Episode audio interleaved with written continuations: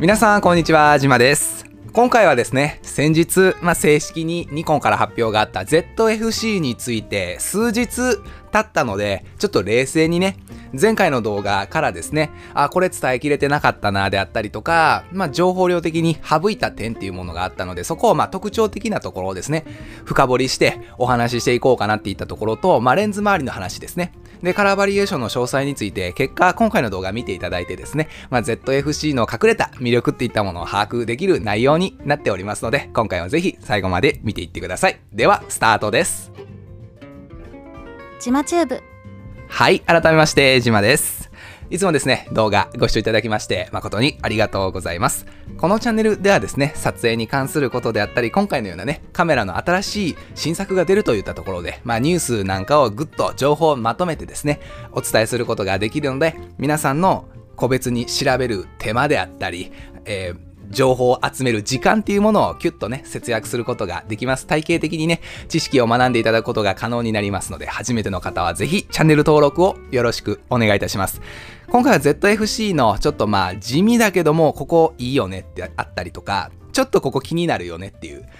話に入っていこうかなって思いますので、皆さんが ZFC で気になるところ、それはいいところも気になるところも、あの、合わせてぜひコメントで書いてもらえると嬉しいです。早速本題行きましょう。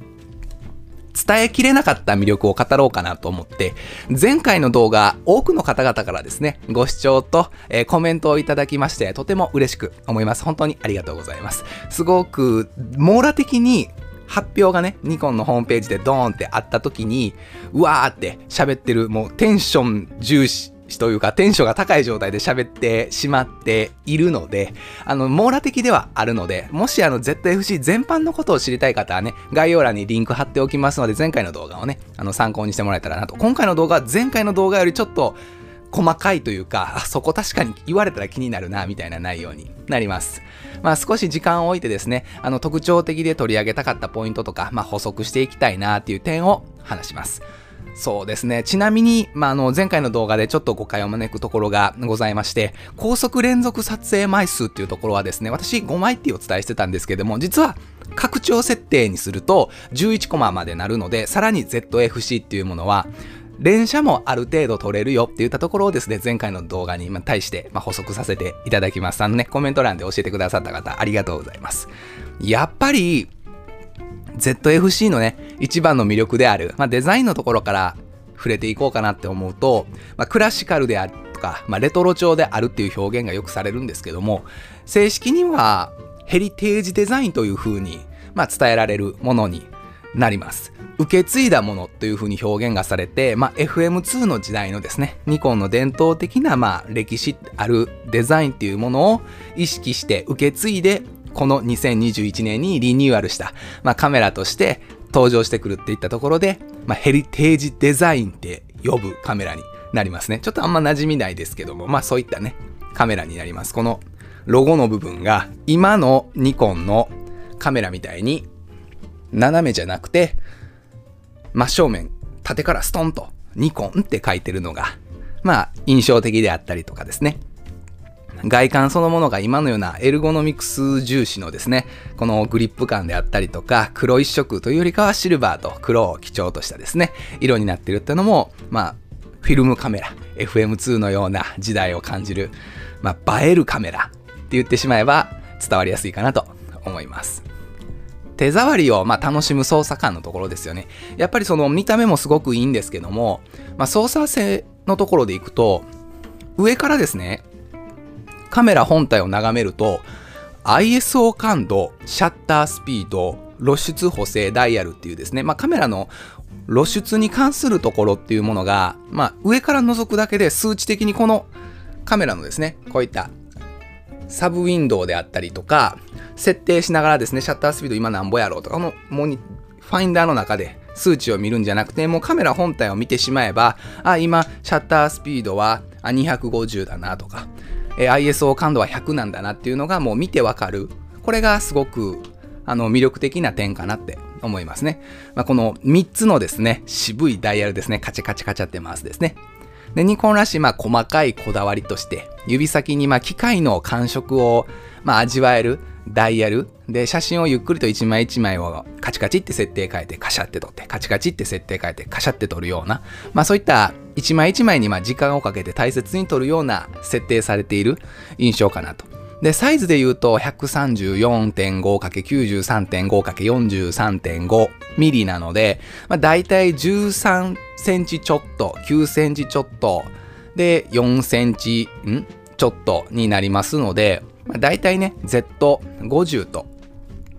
同じようなサイズ感ですね。で、Z50 は、まあこのね、グリップ感のところがいいカメラになっているので、で、バッテリーがね、こういう形で入ってるんですね。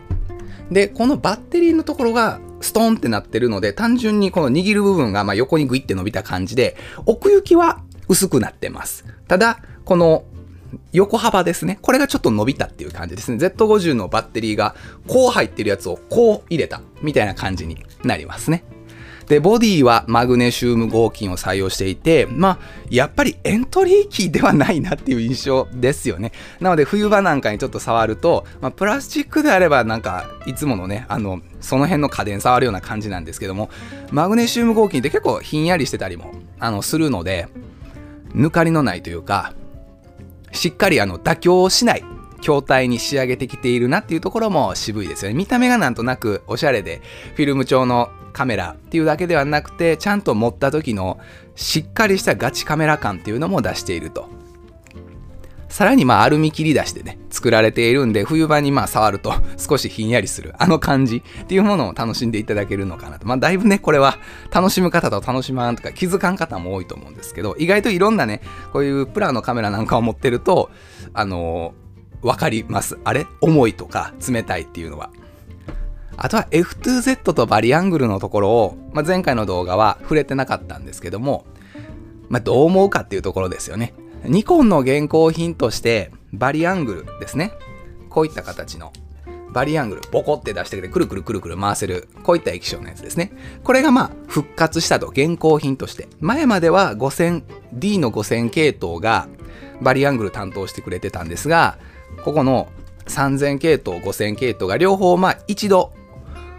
旧作品といいますか、旧製品扱いになって、現行品という形では、バリアングルはまあ一旦お休みになったんですよね。なくなったんですよね。で、そのバリアングルが、もしかしたら D の5000系統で後継機が出るのか、それともまあカッチャンコして D の、なんでしょうね、6000とか4000とかちょっといつもと違う番号で出てくるのか、まあ、Z30 のような別の番号で、これ全部あの、カッコ仮ですよ。あの、噂というかそのイメージしてるだけの想像の話なんですけど、そういったものでバリアングルが復活するんかなって思ってたんですが、結果こういったね、ZFC っていう、いつもの Z ホニャララっていうその数字の番号じゃなくて FC っていうね、フュージョンとカジュアルをくっつけた FC っていうところで出てきたのが、あ、そういった形で復活させたかというところですね。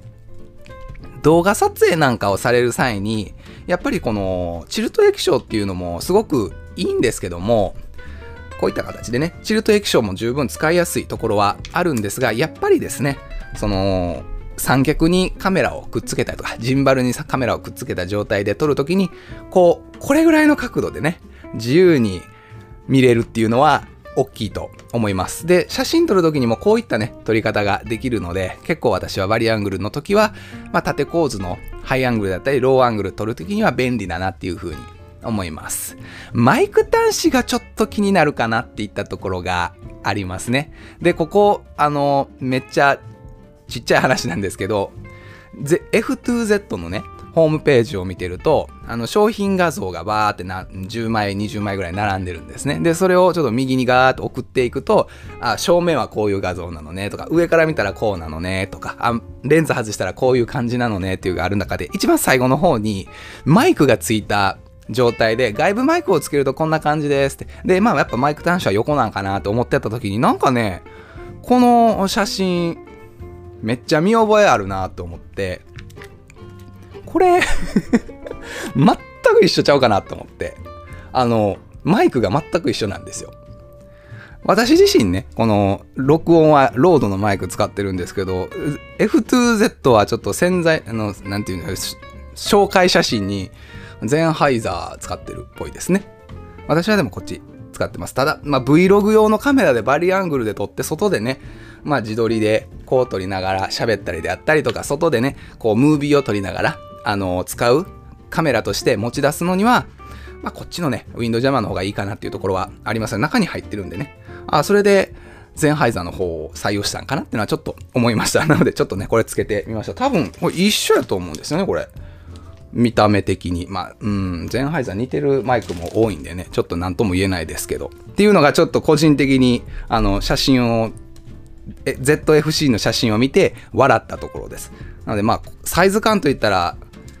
Z50 とね、そんなに変わりがないんで、この、これがもうこういう感じになった状態のサイズ感のカメラになるかなっていう印象です。で、マイク端子の話、ごめんなさいね、ずれましたね。こういった形でね、横にマイク端子をつけるってなったら、Z50 はね、こう、チルト型なので、まあ問題ないんですよ。で、こっち向けようと思ったらね、下にね、向けてもらったら向けれるんですけど、私これちょっとピークデザインのやつつけてるんでね、結局こっち向けられんっていうところがあるんですが、まあ、こっち向けることないんでね、この Z50 で私自分を撮るなんて。なので、まあ、ピークデザイナーってついてるんで、こっち向かなくなっちゃってますが、まあ、こういった下向きなので、マイクの端子っていうのは気にならないんですよ。液晶に被らない。まあ、その代わり三脚つけたらね、ちょっと被ったりするんで、別でプレートかましてちょっとずらすみたいなね、ことをしなくちゃいけなかったりしますが、まあ、動画撮るときなんかに、液晶をこっち向けるときにですね、こっち向けたときにマイク端子が、言うたらここにね、液晶がドンって、なんか、イメージ的に液晶がこういう開く感じになるので、こう開く感じになるので、ちょっとマイク端子が、まあ、バリアングルの液晶に乗っかってくるような感じになるのかなっていうのは、ちょっと想像がつきます。あとはね、液晶のところですかね。3型で104万ドット。Z50 が3.2型とかだったと思うので、まあ、大きさほぼ一緒ですね。で、104万ドットです。なので、こういったフルサイズ機ですね。Z7-2 とか、そういったフルサイズ機ですね。あとはフルサイズ機、こっちかな。Z5 みたいなね。フルサイズ機なんかに比べると、まあやっぱりそういった液晶のところなんかの画像数っていうか画素数かっていうのは、まあ多少ダイエットしてるかなっていう印象ではありますが、それはね、まあコストの関係もあるかなって思います。まあタッチパネル対応で、バリアングルで、まあ自由なアングルで撮影できるので、正直その画素数っていうのはそんなに気にならないかなと思います。十分綺麗にね、見えるんで。F2Z の、まあ、話に移りますと、これね、Z マウントなんですよ。Z50 とか、まあ ZFC も含めたものは Z マウントなんですけども、これが D780FX。FX というか F マウントですね。フルサイズの F マウント。こっちは、こっちも FX ですね。Z5。フルサイズの Z マウントになります。こういった形で Z マウントと F マウントって同じニコンなんですけど、マウントの大きさ違うんですね。で、この F マウント時代のレンズを使おうと思った時に、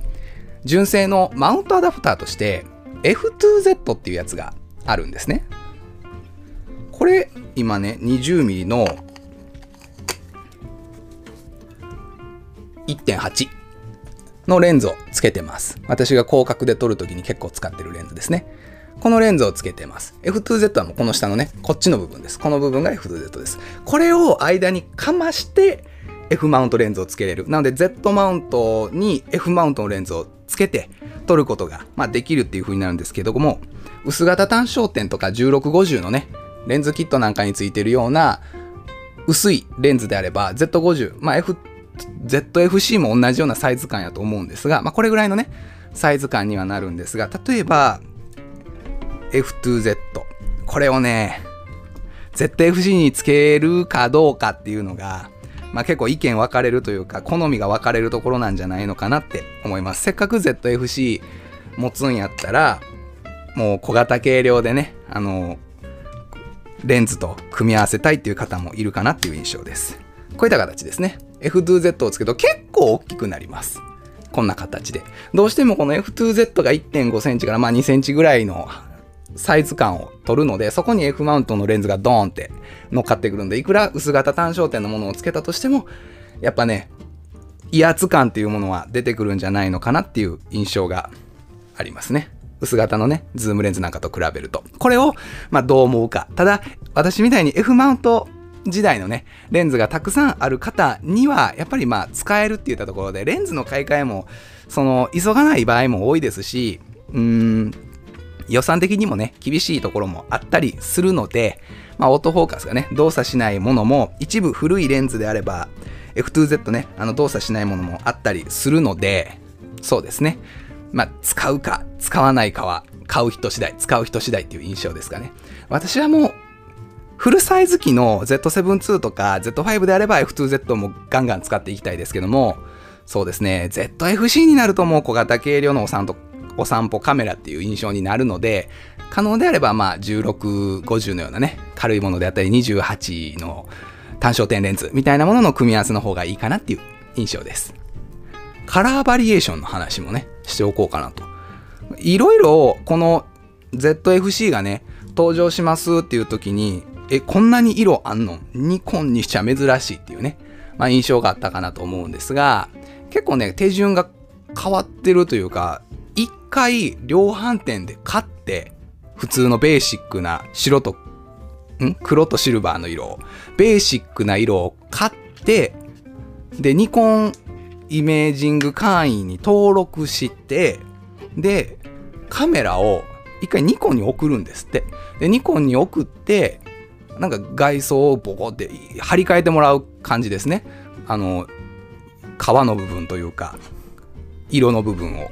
なので黒い部分をボコって入れ替えてもうて入れ替えてもうたやつが、まあ、もう一回後日届くっていう形になるようです。なので、まあ、買ってすぐその色っていうのは、まあ、シルバーと黒っていうのが多いと思うんですけどそれから、まあ、ちょっと日付とねちょっとまあ、時間っていうかな？時間とちょっとお金別途4950円かかるそうなので、これをかけて色を変えるっていう。ただ、ニコンダイレクトで購入した時はもう初めから色が変わった状態のものをま送ってくれるっていうところで。ただ、ニコンダイレクトで買うとね、例えばその量販店なんかに比べると、まあ、実質4000円以上のね、価格差が開いたりもするかもしれないので、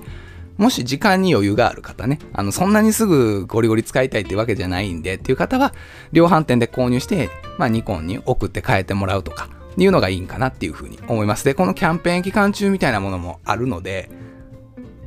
張り替えの費用がね、あの、無料にしてもらえるようなキャンペーンも予定されてるようです。皆さんがね、あの何色が欲しいかぜひあのコメント欄で教えてもらえるといいかなって思います。やっぱりブラウンとか、まあ、コーラルピンクなんかも女性の方ね、まあ、好まれる方と思いますし、サンドベージュも結構かっこいいなって思うんですよ。で、やっぱりまあ黒とね、シルバーの色っていうのが、あとはナチュラルグレーも結構渋いかなっていう風に思いますね。やっぱり飽きの来ない、長いことを使えるカメラ。もうミントグリーンとかもすごくいいと思いますし、ホワイトもめちゃくちゃいいと思うんですけど、ちょっとね、よりその、なんていうんですか、カジュアル感がすごく出ちゃうので、まあちょっとね、その、好みになるかなって皆さんがどういった色が好きなのかっていうのをぜひあのコメント欄で教えてください。私はまあ純正なベーシックの色もしくはグレーかブラウンかなっていう印象ですね、まあ、ZFC は撮影するだけじゃなくて持つことそのものを楽しんでもらいたいっていうのがまあキャッチコピーの一つにあるのでこういったねあの6色。プレミアムエクステリアっていうそうです。これを用意したと。まあカラーバリエーションですよね。これを用意したっていうところになりますね。あとは画像処理エンジンと EVF のところがあんまり触れれてなかったので、前回の動画は。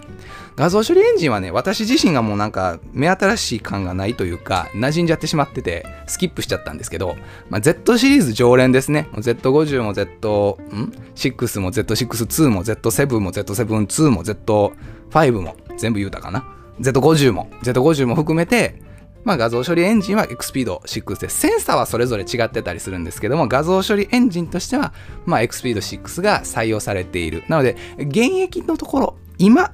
作られてるカメラの中で、ニコンの中では XPEED6 っていうのは、てか D780 も XPEED6 ですね。ここ、なんか XPEED6 いっぱい並んでます。今のところニコンのね、あなたはちょっと違うわ、XPEED6 と。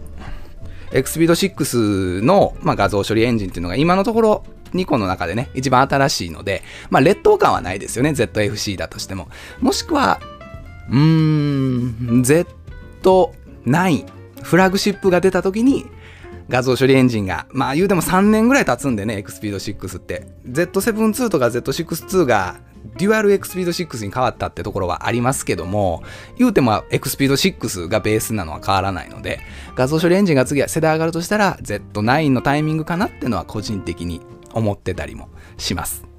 まあ正直、もう画像処理エンジンの世代上げるって、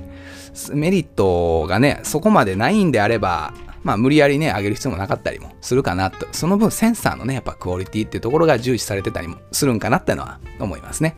あとは EVF ですね。ニコンのまあ見やすい EVF。電子ビューファインダーですね。ここはですね、グレードによってやっぱりコストカットされたりしますが、Z50 がね、やっぱりベースになっているっていうところがあるので、約236万ドットの、まあ、有機 EL パネルっていうものを採用しています。ね、ZFC も。なので、すごく、あの、映りいいです。Z50 で EVF 使っててめちゃくちゃ綺麗やなって思うので、ZFC もね、同じように使えるんかなって思いますね。うん、すごく映りいいので、違和感なく使えると思いますね。画像処理系とまあ光学技術っていうものがお家芸な。シャッター音ってどうなるんでしょうね。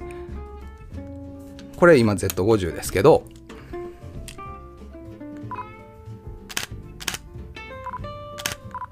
こんな感じなんですね。もしかしたら、まあ大体 Z50 をそのままスライドさせてるような感じのスペックになるので、もしかしたらシャッター音も同じなんかな。ただちょっとこれ楽しみですね。うーん、ニコン、プルニコンのお店で、東京と大阪とかですかね、あの、もう店頭で触れるようになってるので、もしね、あの、実物を触られた方がいらっしゃいましたら、あの、シャッター音どんな感じだったか教えてください。Z50 と一緒でやったですよとか、Z72 とか、まあその世代と一緒のシャッター音でしたよと。これは Z72 ですね。こういうかっこいい音なのか、さっきみたいなね、Z50 みたいな可愛らしい音なのかっていうのをまた教えてください。ただ、その、まあ今ね、その、いくら緊急事態宣言が解除されて、関西なんかはね、まん延防止策っていうのが出ているので、カメラ触りに出てくるわってなるのはちょっと、それ、うん、やっぱり自粛しようぜっていうところがあったりもしますので、まあ、カメラ触るだけのためにちょっと行くのはね、あの個人的には避けておこうかなって思いますので、もしあの、シャッター音ね、ご存知の方がいらっしゃったら教えてください。カメラってどうしてもね、こう、手に持つものですし、こう近づくものですし、こう持った時はやっぱ顔のね、近くに来るので、それがずっと他の人とこう、この、なんて言うんですか渡り歩いてたら、ちょっとね、大丈夫？と思うところは、まあ、いくらアルコール消毒してるとはいえね、まあ、リスクがゼロかって言われるとゼロではないと思うので、もしくは触れないのかな。もしかしたら、あの、ディスプレイだけなのかもしれないんですけども、ちょっとね、その辺の情報をご存知の方は教えてください。きっと、ニコンも、あの、万全の体制をしてるとは思うんですが、まあ私たちね、あの、消費者側というか利用者側もそういったところは、まあ、ニコンは利用者もマナーいいですよっていうふうにね、言えるようなものになりたいなっていうふうには思いますね。で、画像処理系と光学技術ですね。まあレンズを含めた光学技術っていうものがお家芸だからこそ実現できる、まあクリアで違和感なく使えるっていうものがニコンの EVF。他社メーカーの EVF より私は圧倒的にいいなっていうふうに思います。他社メーカーの EVF はどうしてもこう覗いた時に Z シリーズは全部前に出したか。覗いた時になんかね、こう現実世界を見る時とこう覗いた時が、なんかこっちがカメラ覗いた時に青っぽいね、うわ、なんか電子的やなって、ちょっと冷たいなっていう印象があって、あと目にガビガビってきたり、うわってなったりするんですけども、Z シリーズは結構ね、その辺、あの、綺麗に映ります。自然な、まあそ、それはもちろん綺麗なテレビを見てるって感じなんですけど、有機 EL なので、すごくクリアで、色使いも自然な印象がニコンにはあります。まあ風景とかね、人物写真の肌、色合いなんかも結構重視するところがニコンにはあるので、まあこういったね、有機 EL というか、まあ電子ビューファインダーも手を抜かずに、まあ、用意したっていうところがあるかなっていうふうに思います。まあ十分あの正直なところ、現状の他社のミラーレスと比べると EVF すごく綺麗なので、まあ一つ EVF がニコンの色が好きで選ぶっていうのもありかなってのは思いますね。あと地味に新しい機能として、私ちょっとこれしっくりこなかったんですけど、オートモード、オートモードに露出補正が追加されてるんですね。なので今これマニュアルに設定されてるんですけど、オートモードなんかに変えた時に露出補正のところですね、このプラマイのところ。まあ、ZFC のところで言うと、あの、カチカチって回すダイヤルがあるんですが、あれであの露出補正がなのでオート撮影なのでオートオート設定なのでもう撮る人が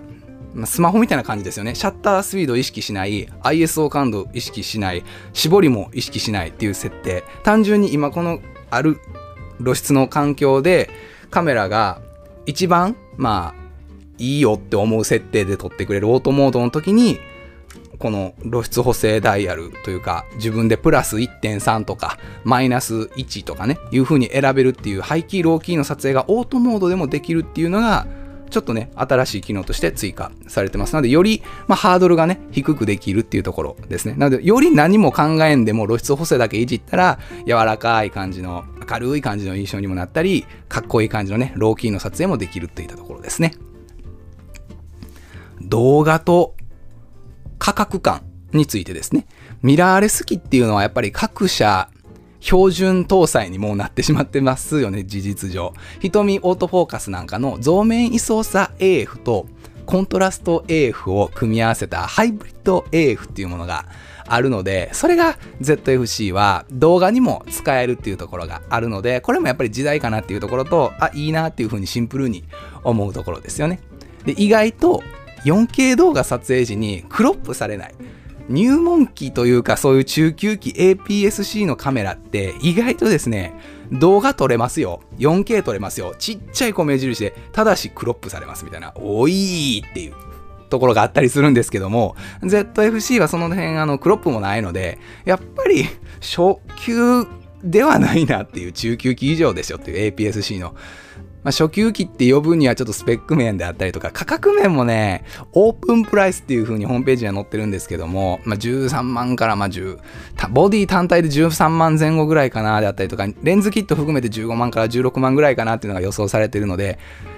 Z シリーズのフュージョン、融合した、フュージョンっていう、フュージョンしたカジュアルなんですけども、価格はそんなにカジュアルではない。まあまあ、多少ね、メーカー小売価格というか、まあ、そうですね、オープンプライスなので、多少落ちるとは思うんですけども、まあ、10万切ることは、ちょっとまあないやろうなと思います。絶対これ売れるカメラなので、10万切るのはもう1、2年後、3年後。まあ、Z50 でもね、今すごくあの人気が長引いて、まあ、いいことなんですけどね、価格崩壊っていうのはしていないので、まあ、ちょっとの間、なのでやっぱ初級機初級機は5万前後ぐらいでね、全部が揃うぐらいの感覚のものかなって思いますので、中級機の感覚かな。で、価格はやっぱり10万切ることないかなって思います。で、この動画を上げるときにはもう、ニコンダイレクトで予約が開始されてるはずの時間帯に上げる予定なので、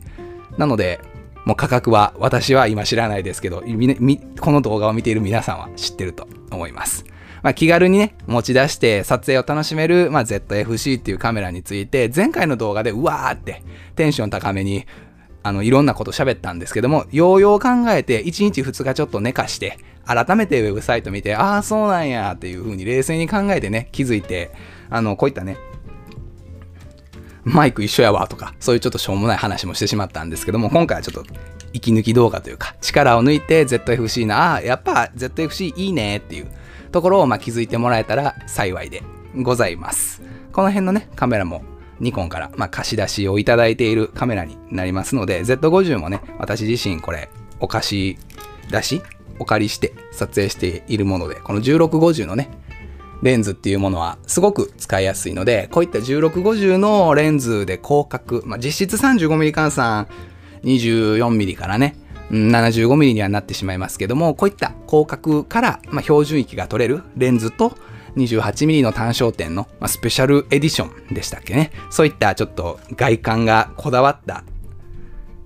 レンズ含めておしゃれなカメラにできるようなものを選んでもらって、まあ、気軽に持ち出せるお散歩カメラになればいいかなっていうふうには思いますね。こういった形でカメラとか撮影に関することの情報を定期的に配信しているチャンネルになりますので、また初めての方はね、この機会にチャンネル登録してもらえると嬉しいです。次の動画でお会いしましょう。じゃあね